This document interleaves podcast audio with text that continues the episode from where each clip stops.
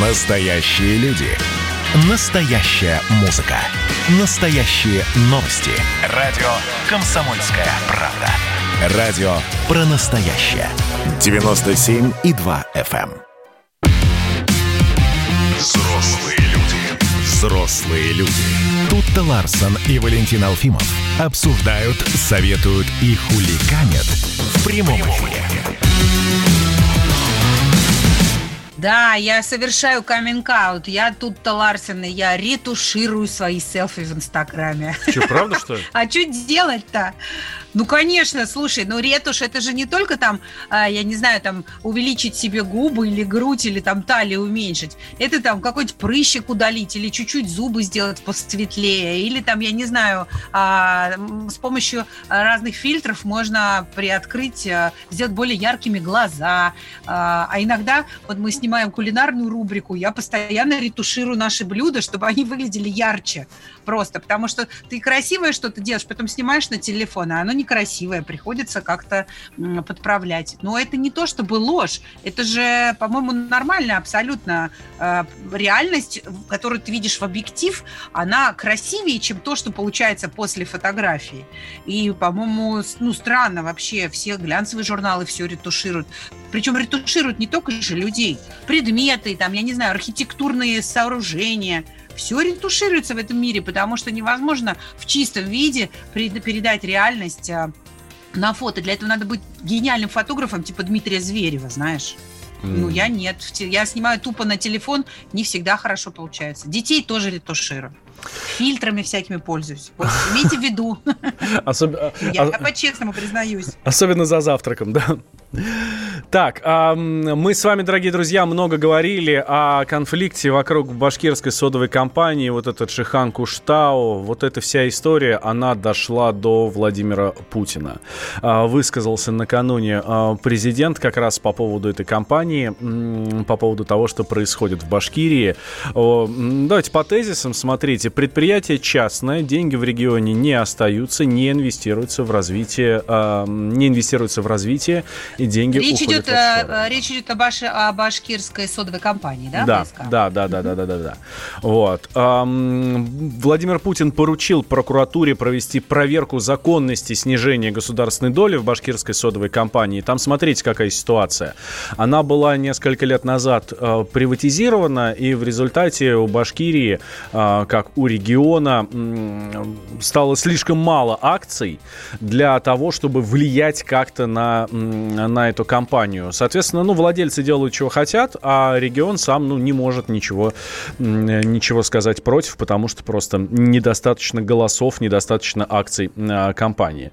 Вот. На прошлой неделе руководство Башкирии, пока в устной форме, отказало предприятию в разработке горы Куштау, той самой, про которую мы много говорили.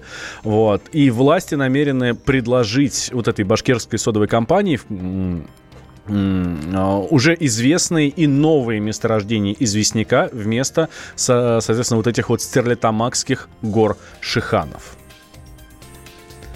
Да, и э, СПЧ предлагает придать Шиханам Куштау, Тратау и Юрактау статус национального парка, чтобы вообще не возникало больше ни у кого даже мысли о том, что там можно проводить какие-то э, разработки, что вообще можно менять рельеф этой местности. Э, честно говоря, я просто аплодирую людям, которые выстояли в этой борьбе, аплодирую тем, кто отстоял свое наследие, э, и очень надеюсь, что эта история станет э, таким ярким прецедентом, а, и, наконец-то, мы перестанем вырубать реликтовые леса, засорять озера, там, я не знаю, за- загаживать горные реки и прочее, прочее, прочее. Потому что все-таки красота нашей страны, она а, во многом определяется этими удивительными, уникальными природными э, чудесами, которые нам достались в наследстве, которые наша задача сохранить и передать потомкам в нетронутом состоянии. Да. Что говорит Владимир Путин вот как раз о владельцах вот той самой башкирской содовой компании? Контрольный пакет там принадлежит частным лицам. Деньги, заработанные компанией, практически в развитие не инвестируются. В регионе не остаются. Где деньги? Известно где. В офшорах. Деньги идут туда, где проживают отчасти акционеры. И на кипрские счета. Во Францию, Швейцарию. Жить, конечно, можно где угодно. Мы свободная страна. Но если вы здесь работаете, в России, здесь зарабатываете деньги, нужно подумать о людях, которые работают на ваших предприятиях. Нужно подумать о будущих рабочих местах, о социальной сфере, об инфраструктуре. Надо вообще посмотреть вот на процессы подобного рода. Бесконтрольное выкачивание денег без всяких обязательств, связанных с инвестициями, это такая печальная история. Я прошу правительство Российской Федерации совместно с руководством республики детально разобраться в ситуации. Детально разобраться в ситуации. А вы... Да. Ради Хабиров, это глава Башкирии, дал эксклюзивное интервью э, радио «Комсомольская правда». Он рассказал вот как раз о вот этих всех перипетиях с акциями компании. Предприятие сейчас, давайте юридически рассуждать, оно принадлежит, разумеется, акционерам. У республики 38%. С 38% мы никак не можем влиять ни на стратегию развития предприятия, ни на какие-то иные решения. Но я надеюсь, что предприятие будет спокойно работать до определенного момента. Я очень верю, что после всех судебных процедур предприятие вернется в республиканскую собственность. У нас же есть ясное и четкое понимание того, как предприятие развивать, какие источники сырья нам искать. У нас есть видение, что нужно точно сокращать огромные абсолютно непроизводственные траты. Одно только содержание офиса в Москве стоит полтора миллиарда рублей. Поэтому мы спокойно будем ждать. Предприятие никто не даст э, там, остановиться, никто не даст сократить людей. Куштау будет цвести, дарить людям радость, будет предметом более глубокого изучения, будет напоминанием того, что когда люди вместе собираются и высказывают свое мнение, мы должны, власть должна его слышать. Ради Хабиров, глава Башкирии, в эксклюзивном интервью радио «Комсомольская правда». У нас на связи корреспондент «Комсомольской правды» в Уфе Павел Крайнов. Паша, доброе утро. Доброе утро, уважаемые радиослушатели. Доброе утро. А, Паш, что сейчас происходит? Какие а, движения вокруг Куштау? А, остановилась ли там а, разработка? Или, а, несмотря на все просьбы, требования а, официальных властей, компания все равно гнет свою линию? А, дело в том, что почти, уже почти две недели а, на данный момент а, не происходит там никаких действий. А вот как 16 августа глава республики туда приехал и потребовал всех покинуть эту территорию, в том числе, кстати сказать, и экоактивисты подчинились этому требованию и покинули э, Куштау, и в том числе башкирская содовая компания. То есть на данный момент там сейчас никаких работ не ведется и ничего не разрабатывается. Скажи, пожалуйста, вот сейчас э, СПЧ предложил э, э, придать этим шиханам Куштау, Тратау, Юрактау статус национального парка. Поддержат ли э, местные жители, местные власти эту идею? Это хорошая идея, правильная? Естественно. А, более того, а, жители с ликованием встретили, жители Башкирии с ликованием встретили вообще это предложение, эту идею. А, и еще более того, активисты с самого начала, которые, активисты, которые защищали гору Куштау, с самого начала именно требовали от местных властей подать, значит, такую заявку на создание национального парка на территории всех трех оставшихся шиханов. А, Паш, вот эта вся история, насколько... А, я хочу понять настроение местных жителей, настроение экологов. А, война выиграна, вот это вот против башкирской содовой компании и разработки вот этих шиханов, или пока только, пока только пауза в ней взята? Ну, вообще, активисты, экоактивисты, ученые, экологи, общественность, все восприняли, значит, вот это решение – сегодняшнюю ситуацию как победу. Э, э, и, значит, Куштау, то, что Куштау будет жить, местные жители ну, буквально ликуют люди довольны на самом деле тем, что происходит сейчас. Угу, угу. Это можно назвать победой, безусловной. Да, Паш, спасибо большое. Павел Крайнов, корреспондент «Комсомольской правды» в Уфе. Э, слушайте, я, честно говоря, вот со всей вот этой э, историей... Спасибо башкирской содовой компании, я хочу сказать, ровно за то, что я на своей карте, куда я очень хочу съездить, поставил еще одну точку. Я с огромным удовольствием посещу вот эти вот шиханы э, башкирские и буду наслаждаться их видом. Но вы же взрослые люди. Присоединяйтесь к нам в социальных сетях. Подпишитесь на наш канал на YouTube.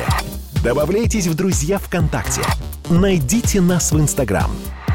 Подписывайтесь, смотрите и слушайте. Радио «Комсомольская правда». Радио про настоящее. Взрослые люди. Взрослые люди. Тут-то Ларсон и Валентин Алфимов обсуждают, советуют и хуликанят в прямом эфире.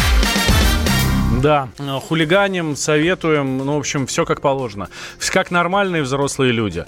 Прямой эфир радио «Комсомольская правда». Смотрите, мы тут много, а, много о чем мы говорили за последнее время, но мы совсем забыли, что меньше, чем через неделю, 1 сентября.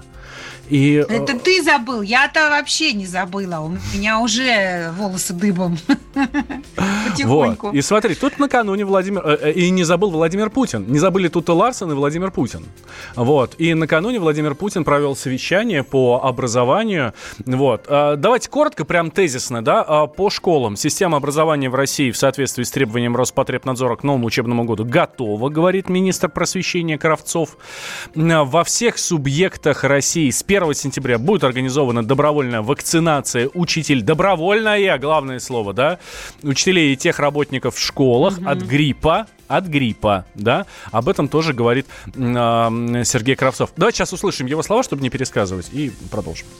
Все школы, а также детские сады и учреждения среднего профессионального образования к началу нового учебного года готовы. Конечно, отдельная и крайне важная задача, которую мы сегодня решали – надежная эпидемиологическая защита. Мы направили в регионы совместно с Роспотребнадзором письмо. Еще раз четко, по пунктам довели до коллекции новые требования и правила, составленные в строгом соответствии с рекомендацией врачей и специалистов. Э, министр просвещения Сергей Кравцов был. Так. Все организации, все сферы общего образования в России готовы к началу нового учебного года. И еще э, происходит обновление в зарплате учителей за классное руководство. Им будут выплачивать отдельно, чтобы не смешивать это с зарплатой и другими начислениями. Об этом тоже сообщил Сергей Кравцов. Э, обеспечить горячим питанием школьников с 1 сентября поручил президент. Э, оно будет выполнено выполнено это поручение не только в 58 регионах, которые готовы в соответствии с требованиями Роспотребнадзора, но и во всех остальных. И выделено, 20, а, а, и выделены дополнительные средства для 27 субъектов РФ а, на то, чтобы все требования президента удовлетворить. Да, не только школьники учатся, но и студенты. Да. Итак, что говорит Валерий Фальков, это министр науки и высшего образования? Говорит, в большинстве университетов праздник 1 сентября состоится в традиционном формате. Вузы не не будут поднимать стоимость обучения в 2020 году и частично компенсировать а, потери нашим вузам, которые они понесут из-за заморозки оплаты обучения, поручил президент Владимир Путин. С нами на связи Александр Милкус, обозреватель «Комсомольской правды». Александр Борисович, здравствуйте. Здравствуйте. Доброе утро. А, очень много изменений в, в школах, в образовании с, вот с этого учебного года. Он будет очень нестандартный. Давайте по самым ну, главным из них, Александр. Ну, давайте э, сначала можно я прокомментирую то, что сказал Валерий Николаевич Фальков. Угу. Первое, линейки-то будут, и начало учебы в вузах-то будет, но во многих вузах, э, вот я точно знаю, в Уфе, э, начинать учебу в очном формате будут только первокурсники. Угу. Первокурсники бакалавриата и магистратуры. Все остальные ребята пока будут учиться онлайн. Это связано с тем, что нужно понимать, как организовать э, режим в общежитиях. Это вот такая история. Угу. Второе. А, по требованию Роспотребнадзора, не знаю, как это будет соблюдаться, все студенты и все преподаватели в вузах должны носить маски, в том числе на лекциях. Маски э, можно снимать преподавателю, если он читает перед аудиторией, и расстояние до ближайшего студента у него будет полтора метра. Uh-huh. А, вот по этому поводу уже в преподавательских чатах идут разговоры, как это все сделать, как организовать. Это непросто. А, второе, что важно для тех, кто в этом году поступил – наконец-то есть решение по образовательным кредитам. Образовательные кредиты можно будет получать под 3% годовых со отсрочкой исполнения. Для тех, кто поступает на платно или поступил уже на платно, это большое послабление. Кроме того, как я понимаю, можно будет, если ты уже э, оплачиваешь свое обучение, можно будет теперь привлекать деньги вот этого кредита. Как это будет? Не знаю. Я вот жду а, разъясняющую инструкцию. Я думаю, что она будет э, буквально сегодня-завтра, и мы на радио КП и на сайте КПРУ обязательно про это расскажем. Это очень важный инструмент, по-моему, важнее, чем то, что будет вузам компенсировать. Угу. Это то, что касается вузов. А теперь то, что касается школ. А, первое, очень важное разъяснение. А, очень много учителей волнуются, потому что их ждет вакцинация. Хочу объяснить, товарищи дорогие, это вакцинация от гриппа. Никто прививать сейчас от ковида учителей не будет. Нет такого количества вакцин. А, почему от гриппа сейчас? Потому что есть ощущение, и а, бывший главный санитарный врач Геннадий Онищенко об этом вот буквально недавно говорил, а, на э, эпидемию коронавируса может наложиться эпидемия ОРВИ и гриппа. И поэтому учителей в большинстве своем будут прививать от гриппа перед началом учебного года или в первые дни учебного года. Отказаться нельзя. Отказаться можно будет только, вот скажем, в Москве условие такое, если вы принесете справку от районного терапевта, не из э, коммерческой клиники. Угу, потому что, что им никто не доверяет, да. А как же, а как же добровольность? А как же говорят добровольная вакцинация? Э, добровольная вакцинация, нельзя. Э, добровольная вакцинация э, это уже не про это. Это про то, что нам нужно сберечь учительский корпус. В Москве и в некоторых других регионах сейчас идет тестирование на коронавирус. Могу вам сказать, без как бы, указания региона уже идут потери, потому что у учителей, у некоторых выявлен коронавирус бессимптомное течение, но это человек, который является э, источником инфекции для других. 8 человек, 10 человек, 12 человек. Для коллектива, в котором там 100-150 человек, это, это процентов 10. Поэтому вопрос очень серьезный. И, конечно, э, все регионы будут принимать максимальное количество мер для того, чтобы обезопасить учителей. Вполне возможно, через две недели будут повторные, э, там, где есть возможность у региона, это все-таки стоит достаточно больших денег, э, будет э, дополнительное тестирование. Вообще, как мы понимаем, входное тестирование перед 1 сентября, оно, ну вот сейчас дети приехали, придут и так далее, надо понимать динамику, динамику ситуации, что будет. То есть те меры, которые, еще раз, те меры, которые сейчас принимаются, они для того, чтобы сберечь здоровье учителей и преподавателей в первую очередь, потому что во многих регионах средний возраст учителей у нас сейчас 50 плюс, а, а где-то и 60 плюс. Александр Теперь, Борисович, по, да. по, по количеству детей в классах, ну, они там как Значит, по, по количеству детей в классах а, действуют санитарные нормы, предыдущие, э, существовавшие и уже последние 10 лет, 2,5 метра на квадратных метра на одного ученика. У нас очень много переполненных школ, где, конечно, эти нормы не соблюдаются. Школы будут штрафовать. Как сказала мне одна из директоров, ждем штрафы, потому что по-другому вариант не проходит. Может быть, некоторые школы будут переходить опять на двусменную э, работу для того, чтобы все-таки ребят э, как-то вот по классам э, растасовать. Но а, а, а вопрос в том, где взять для них учителей. С учителями у нас дефицит, и он был и до коронавируса. Поэтому проблема тут серьезная, и она есть.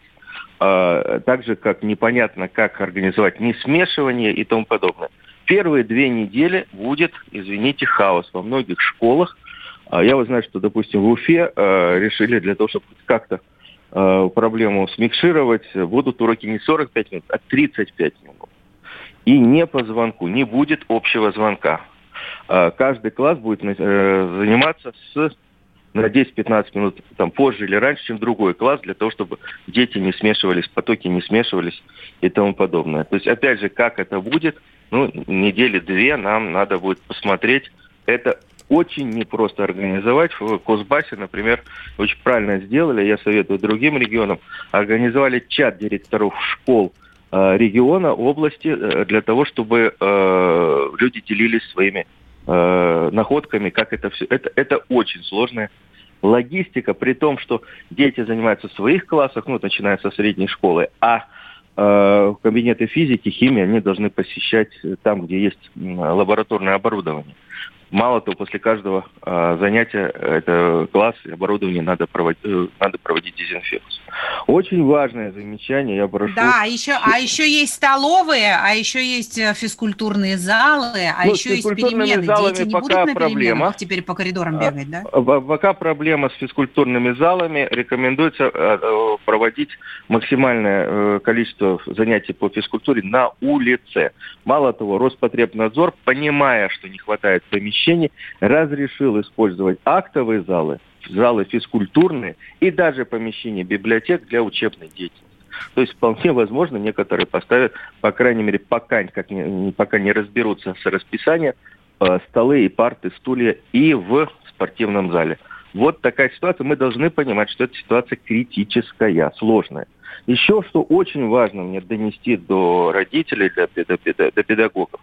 Действует категорический запрет э, образовательным учреждениям собирать с родителей деньги на рециркуляторы воздуха, в маски, термометры и тому подобное. Я знаю, что уже некоторые школы начали это делать. У нас не хватает, мы должны обеспечить. Давайте, товарищи родители, сбросьтесь все закупки дезинфекционных э, материалов, э, рециркуляторов проходят за счет бюджета региона и за счет бюджета муниципалитета. Если вот такие поборы появляются в вашей школе, надо звонить на горячей линии, они есть в Министерстве или Департаменте образования каждого угу. региона. Не поддавайтесь вот на такие вот истории. Александр вот Борисович, Александр Борисович, да, спасибо большое. Александр Милкус, обозреватель «Комсомольской правды», был с нами на связи. Но вы же взрослые люди. Какие ваши доказательства? Ваши волосы будут мягкими и шелковистыми. Я убью тебя. Лодочник. Я сделаю ему предложение, от которого он не сможет отказаться. Ну, за понимание. Я вот думаю, что сила в правде. У кого правда, тот и сильнее. Прошлое не дает себя забыть. Запахами, музыкой, фотографиями. Мы помним прозвища своих одноклассников, хотя самих их не видели очень давно. Мы до сих пор в памяти бережно храним правила дворовых игр. Все эти воспоминания оживают в программе «Дежавю». Меня зовут Михаил Антонов. По субботам и воскресеньям в 11 часов вечера мы говорим о том, что нас радовало и огорчало. Какими мы были раньше. Давайте вспоминать вместе. До встречи хулиганы. Взрослые люди. Взрослые люди. Тут-то Ларсон и Валентин Алфимов обсуждают, советуют и хулиганят в прямом эфире. Да, и слушаю новости, конечно. Одна моя знакомая назвала, говорит, евро у нас как шальная императрица в последнее время себя ведет. 89 э, рублей. Э, я очень надеюсь, что нашу вакцину российскую э, другие государства будут именно за евро закупать. Ну, конечно. А, а как по-другому? Ну, это смотря какие государства, понимаешь? Малайзия вряд ли будет за евро закупать эту вакцину. Хотя с долларом, кстати, похожая ситуация. Так что какая разница, да, одно или другое. Вот. Слушайте, мы тут в прошлой части... Я надеюсь, что вакцины от гриппа мы сами тоже производим, да? Не покупаем ее за бешеные евро. А, а то на всех э, учителей-то теперь, которых будут особенно, особенно не, не по, как сказать, не добровольно прививать-то должно хватить, правда же?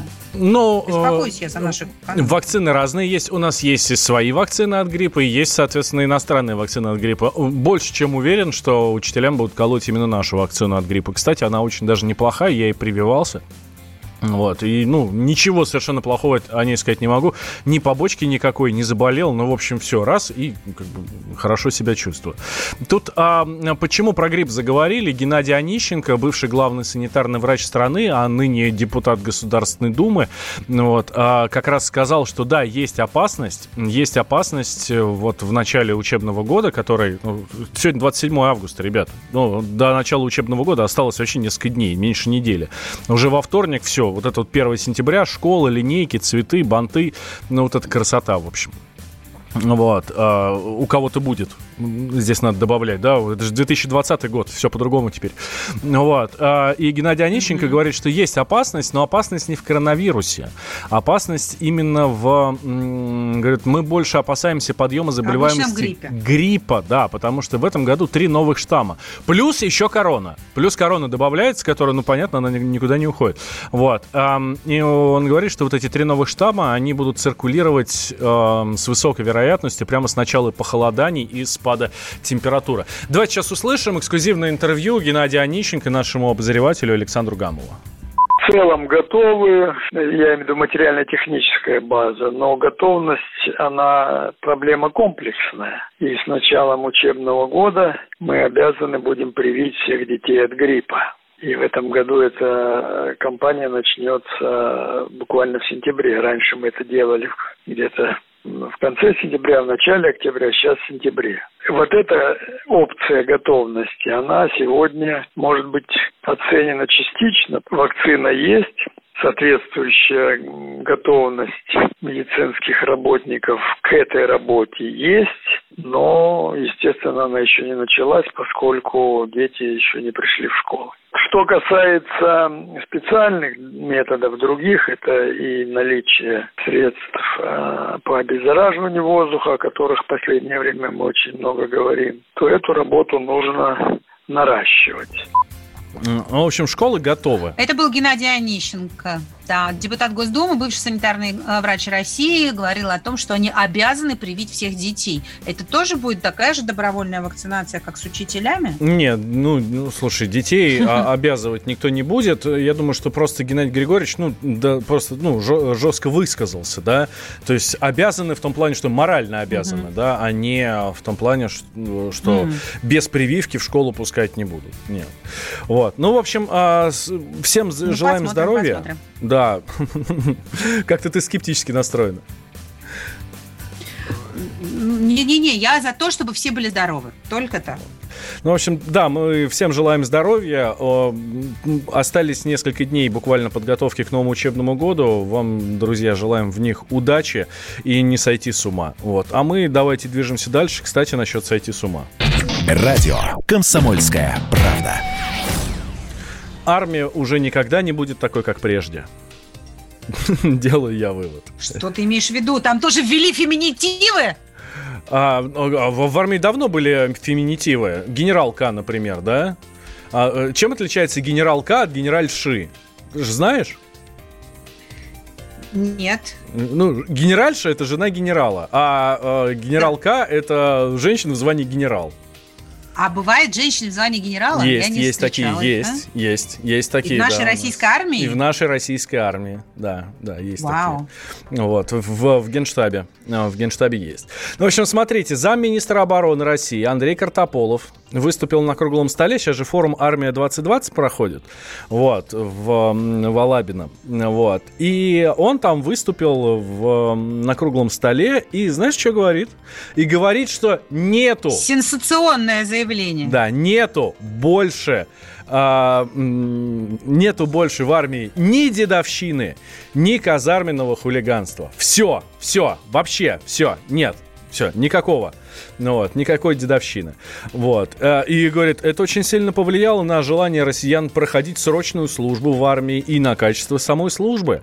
Вот. А начальник главного управления военной полиции Минобороны генерал-полковник Сергей, Сергей Куроленко вот, говорит, что этого удалось добиться за счет слаженной работы военной полиции, военно-политического управления Минобороны, а еще командиров частей. Вот. А что по этому поводу думает э, э, Виктор Баранец? Э, наш военный обозреватель, он достаточно скептично да, э, смотрит на все. Вот, и говорит, что вообще вот о победе, о полной победе, пока говорить, конечно, э, категорически рано. Хочу сказать, что положа руку на печень, генералы погорячились. Всего лишь полгода назад не кто-нибудь, а официальный орган, главная военная прокуратура – опубликовала материал, который назывался «О росте насильственности в российской армии». Это раз. Во-вторых, я не ко всем комитетам солдатских матерей отношусь отрицательно, но тем не менее факт остается фактом, что именно комитеты солдатских матерей, в которых, кстати, есть и мужчины, постоянно сообщают о жалобах и молодых, и старослужащих о том, что в армии существует и мордобой, и насилие, и унижение, и это самая проклятая дедовщина. За последние годы очень серьезно удалось снизить уровень этой заразы. Но говорить о полной победе над дедовщиной и казарменным насилием я бы не стал. Военный обозреватель комсомолки Виктор Баранец. Ну и э, дело Рамиля Шамсудинова, которое, который всего год назад расстрелял 8 человек в, э, в своей военной части. Дело о дедовщине, насколько я понимаю, еще не закончено. И э, всего год назад э, эта жуткая история потрясла э, всех россиян. Э, и, ну, может быть, конечно, это стало, знаешь, последней каплей, которая закончила дедовщину, покончила с дедовщиной в армии, но что-то я скорее соглашусь с уважаемым нашим Виктором Баранцом, как-то не верится. Слушай, ну дедовщина это такая штука, которая не особо видна была всегда, да? Э, я бы, честно говоря, вот э, дело Рамиля Шамсудинова вынес немножко за скобки вот этой дедовщины, потому что, мне кажется, она тут не сильно, э, не сильно подходит. Я дедовщину вижу как некое наставничество и, ну, какое-то, я не знаю, там, обучение жизни армейской в том числе. Видишь, здесь же даже генералы, которые генералы, а не генералки, которые э, выступают, да, они как раз говорят, что мы покончили с дедовщином, с дедовщиной и казарменным хулиганством. Видишь, это немножко разные вещи. Вот. А Виктор Николаевич Баранец тоже нам сейчас говорил и про унижение, и про э, насилие. Вот унижение насилия – это другая история. Конечно, с этим надо э, Нет, заканчивать подожди. на 100%. Унижение насилия – это дедовщина, а наставничество – это наставничество. Зачем э, под подменять понятие. Я не подменяю как... понятие, нет. Слушай, на любой работе всегда есть дедовщина, когда старшие а, немножко возглавляются, ну, не, не, немножко возносятся над младшими и учат их и работе, и жизни. И, по-моему, в этом ничего Макают страшного. головой в унитаз. Но вы же взрослые люди. А говорите, как персонажи Тарантино.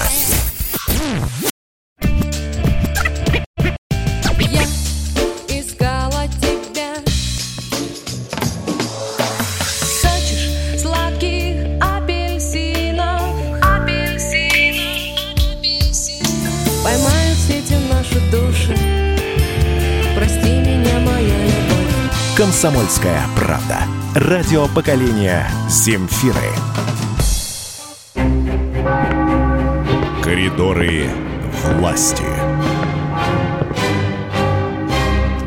Да, и возле этих коридоров нас э, по-отечески, э, но без дедовщины, встречает Дмитрий Смирнов, наш специальный корреспондент. Дима, здравствуй. Доброе утро. Привет, привет, привет. А есть в коридорах власти дедовщина? Да не знаю, да нет, наверное. Ну, тебя там, я не знаю, не заставляют ли тебя мыть полы, не, заставля... не макают ли тебя головой в унитаз, не, с... не, не забирают ли деньги, нет? Меня поздновато вообще так, конечно, так вот это, в принципе, наверное, уже я где-то должен делать, но я так не поступаю. Да там, я, собственно говоря, сейчас и коридоров-то, значит, особо нет. В виртуальном виде все коридоры, там фиг чего отберешь у кого. Ну ладно, давайте в реальный мир вернемся. Э, все-таки Владимир Владимирович э, поговорил с правительством, посовещался. Ну да, тоже в виртуальном, знаешь, хотя вот у Путина вот даже в виртуальном виде получается отбирать, скажем так, у людей какие-то э, не знаю, как формулировать, да, что он отобрал. Он попросил прокуратуру проверить. Да. Виртуальную ручку. Виртуальную, реальную соду, на самом деле. А, Путин вчера на совещании Кабинетом министров а, попросил прокуратуру проверить вообще а, функционирование башкирской содовой компании. Вот этот скандал с разработкой содовых гор в Башкирии дошел до уровня президента, но как-то он вышел там своим боком, потому что там Путин говорил даже не о протестах там и экологии, а о финансовой составляющей, о размывании доли государства в этой компании. И вчера, уже позже, после этого, глава Башкирии Ради Хабиров пытался объяснить, как произошло, что у государства было сначала 62% акций, а потом получилось 38. И то есть теперь неконтрольный пакет, эти деньги выводятся за границу. Ну вот как раз тут, видимо, прокуратура и какие-то еще более компетентные, может быть, органы или другие компетентные органы будут разбираться в ситуации. Уже разбираются, прокуратура уже завела дело вот на эту вот приватизацию вот. содовой компании. В общем, проверит, проверит, что там происходило. Ну, вот, а надо было просто отстать от Шихана, и все. Ну, там у них, как я понимаю, была ситуация, что им больше разрабатывать особо было нечего. То есть не на чем было зарабатывать миллиарды на жизнь во Францию. Поэтому, Несчастные поэтому люди. так все и было. Угу. Черт да? возьми, да. несчастные люди. А, еще на, было совещание по образованию. А, Дим, что там? Это, это все то же самое совещание угу. членами правительства. Там просто перед началом э, основной части, которая была посвящена как раз строительной отрасли были доклады по разным темам, и вот по образованию тоже. Ну, в общем-то, э, ты знаешь, ну, то есть доложили, что все в порядке, будет у нас, значит, новый учебный год в обычном формате, но те, наверное, кто провели уже вот родительские собрания, которые идут сейчас там, в виртуальном или реальном виде, они, наверное, сильно удивлены, как это все будет происходить. Вот я вчера поприсутствовал, и, конечно, мне жалко бедных учителей, которые в этом году, как они будут это все делать, я не представляю. Угу. А ты говоришь, что э, совещание было посвящено строительной отрасли, а там что? Целиком. Слушай, ну там э, речь шла о разбюрократизации, как раз вот то, что Путин говорил, про э, снятие препонов, вся эта история, которая идет у нас полгода или больше уже, с тех пор, как вот начали привлекать э, военных строителей к строительству там, госпиталей и медицинских центров и с борьбой с коронавирусом, Путин удивлялся, что что за ерунда, тут по обычным, понимаете нормам мы строим два года то же самое, а военные построили за два месяца. Давайте мы будем снимать какие-то там ограничения и всякие препоны. Вот вчера а, вице-премьер а, Хуснулин рассказывал, как идет работа, как идет финансирование, как вообще все это должно быть налажено в новом чудесном мире. Ну, не знаю, насколько это удастся все, но вот это была одна из тем его доклада. А еще Владимир Владимирович пообщался с а, премьер-министром Италии Джузеппе Конте, и в частности они говорили там и о госпитализации Алексея Навального. Э, что, что, что про это известно? Ну, это, пожалуй, впервые, когда Путин про Навального говорил в международном разговоре, да, по телефону до сих пор, вот я, насколько я помню, Путин, когда его спрашивали про Навального несколько раз, он э, обсуждал эту тему, обсуждал его деятельность, но вот с международными, скажем так, коллегами он этого не делал. Вот впервые это вышло на такой уровень за границы нашей страны. Ну и, собственно говоря, Конте и в его лице мировому сообществу Путин и сказал, что не надо тут делать никаких поспешных выводов и уже бряцать санкциями. Давайте дождемся, в общем-то, результатов, которые, да, как мы надеемся, будут сделаны, вот этого исследования немецких врачей, и посмотрим, к чему они там придут, потому что все это пока очень голословно. Беларусь еще обсуждали, да, с э, Конте? Ну, там Беларусь то же самое, что и с Меркель и Макроном, там ничего нового не прозвучало. Тоже просьба не вмешиваться в внутренние дела этой страны. Угу. А еще... А какие-то вообще особые, особые какие-то дела наши с Италией обсуждались в этом разговоре? Или это были ну, такие общие по мировой повестке э, темы? Ну, слушай, всегда в таком разговоре обсуждается двусторонняя вот эта повестка, но в данном случае мы же не знаем, там, о чем конкретно шла речь, мы видели только сообщения двух сторон, а они, в общем-то, не так, чтобы сильно развернутые, да, они просто обозначают тему и как-то задают направление, о чем и, и в каком контексте. Вот. А там вот говорили ли мы о том, что мы Италии поможем еще раз в борьбе с коронавирусом, или Италия нас отблагодарит поставками там каких-нибудь итальянского оливкового масла, вот мы про это, конечно, не знаем. М, Читаю новости. А, Рейтинг одобрения Владимира Путина вырос до максимума за последние полгода. Это данные Левада-центра. А, Следят в Кремле за рейтингами? Ты знаешь, там в Кремле следят за рейтингами, когда к Пескову прибегают в очередной раз журналисты и говорят, а что случилось, почему рейтинг Путина упал или там вырос, и как вообще Путин переживает ли из-за этого, на что Песков традиционно говорит, что рейтинг это не сама цель, а всего-навсего показатель э, работы президента, а его задача делать конкретные дела, а не повышать или там, понижать, не дай бог, свой рейтинг. То есть, как бы Путину, если говорить, переводи совсем на русский язык, на рейтинг наплевать. А в данном случае удивительно, что это Левада-центр так посчитал, потому что обычно, когда Левада-центр посчитает, там у них все новости с с коннотацией все пропало, все рухнуло, ужас, ужас, все, сейчас, завтра ничего не будет. А тут поднялся рейтинг. Ну, это 20-й год. Все не так. Даже Левада-центр по-другому считает. Да, Дим, спасибо большое. А, а, и самый главный вопрос. А что дальше? Что сегодня? Сегодня э, Владимир Путин таким с экспресс-визитом посетит один из российских э, регионов, но поскольку официального анонса не было, тоже забегать вперед не будем, но вот ожидается сегодня будет такая не безинтересная поездка у него. Но опять в таком узком формате без прессы. А, а, а что значит э- экспресс-формат? Ты даже не называешь регион, потому что сам не знаешь или потому что, э, ну...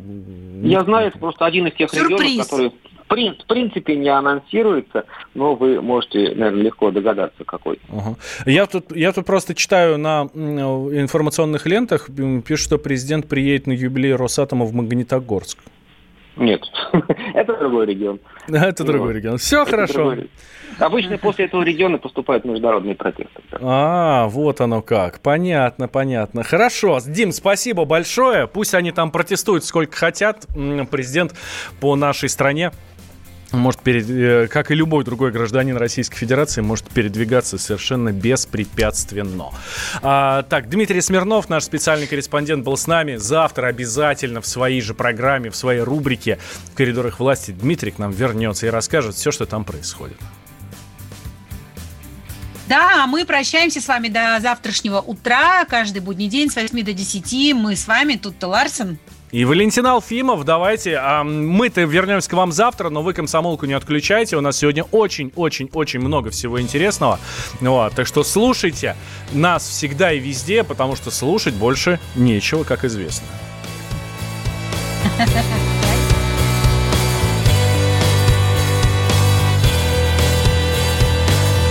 Где мы летим? И как уже давно